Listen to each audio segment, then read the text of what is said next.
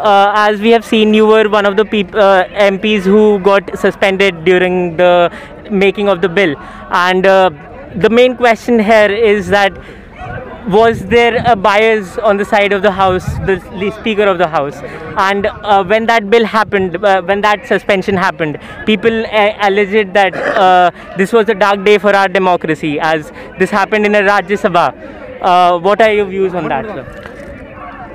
See, these three bills were brought in the form of an ordinance. And uh, yes, of course, the government has the power to promulgate ordinance, but at the same time, the opposition has another right, constitutional instrument, to oppose an ordinance in the form of a statute resolution. In fact, I had brought out a, a statutory resolution in the House. Not only a statute resolution, but uh, I had uh, again uh, moved a resolution to send that bill to a select committee and 13 amendments were also be moved in the house. So once um, if a single member asks for a division on a particular question it is the responsibility of the chair that the division has taken place. I had asked for division on, not only on statute resolution but on uh, the motion to, uh, to send that bill to a select committee and uh, also on the 13 amendments but unfortunately, the chair did not listen to our uh, demand for voting. As per the uh, procedure of the Rajya Sabha, it is the responsibility of the chair. If somebody had asked for, a, a, if a single member party, if a member asks for a division, it should be, there should be a division, but division was not not taken place, and that uh, resulted in the in the in the protest in the house and ultimately we all were suspended. Myself and uh, and other six members of parliament uh, were suspended. Yes we were suspended and now yesterday we must have seen that uh, the government itself is saying that they are going to suspend the acts. So they had suspended us and uh, passed the bill. And now they are saying that their act is going to be suspended. It is good well and good. But at the same time these acts were uh, bills were uh, made as an act in the uh, by, by sabotaging the parliamentary system by sabotaging the constitution and also by sabotaging the the uh, procedure of the Rajya Sabha. And that resulted in the in the huge protest of members of parliament and ultimately the entire opposition had uh, boycotted the house. Correct Sir, uh, this is not the first time that we have seen this behavior from the government. Uh, the past bills regarding uh, may it be 370, may it be CA, may it be other uh, bills that have been passed through ordinances. So, is this a behavioral thing where they bring in uh, ordinances and without uh, letting the MPs grasp enough knowledge about the topic and give it without uh, giving them the democratic right to uh, change it, to give uh, opinions on that, they pass the bills. Uh, is that some kind of, is there some kind of truth in this? In fact, the Modi government is the most undemocratic government in the history of our country.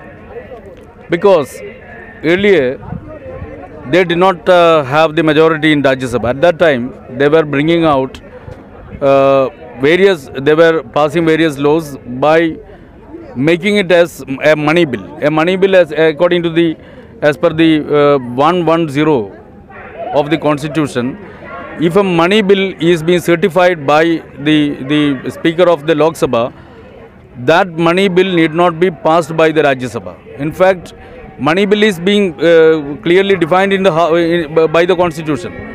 But all other bills, money bill means uh, it is it is a certain bill where the government is uh, spending certain amount amount etc etc. So all other bill, ordinary bills are being brought in the form of a money bill to bypass the Rajya Sabha. And that is the similar kind of uh, means that is the attitude that this, this government is following for the last few years. And nowadays they are bringing out uh, promulgating ordinances. If you look at the figures modi government is a government that had uh, promulgated maximum number of ordinances in the history of our country so they, they are bringing out these three bills were also brought out in the form of an ordinance So they they are bringing, out ordinances, and now they have got a little majority in the Rajya Sabha, and hence they are sabotaging the right of the members of the parliament. Even uh, proper discussion is not being taken place.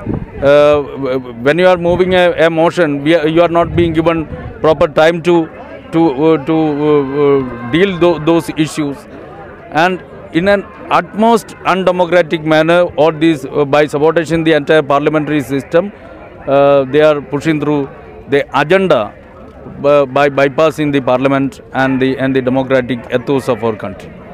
So uh, this raises an important question in context of majoritarianism, as we have seen how Rajya Sabha is working, how lower house is also working, and upper house is also working. So uh, i- i- should we be scared of this? Because at the end of the day, we are voting, we are doing our right, we are uh, practicing our right to vote, but at the end of the day, we are uh, getting uh, getting where we are the uh, victims of the same kind of things that happened before that we didn't want to be a part of. And this is very unde- undemocratic democratic of the government to do uh, these kind of things. And as an op- opposition leader uh, what what what do you think is an alternative to this? If there are no See, support see why should we be scared? If you look at the, if you read the constitution, the very beginning of the constitution, the preamble itself, you can see that uh, the, our constitution starts by saying, we the people of India, people are supreme. We the people of India having solemnly resolved to constitute India into a sovereign, socialist, secular, democratic republic. So, the constitution is being brought by the people of India. It is, it is uh, uh, the, the byproduct of the will of the people of our country. So, people are supreme. In the house itself, we were saying that you may be, you, you can suspend us by using your powers, but at the same time, you are going to see the real protest, wrath of the people, and that is what you are witnessing. If the government is not ready to withdraw these these anti-farmer laws, it is very sure that the people are going to withdraw this government from the seat of power. So ultimate power is lying with the people of our country, and uh, that power is going to be shown to the ruling dispensation in the near future to come. Thank you. thank you so much sir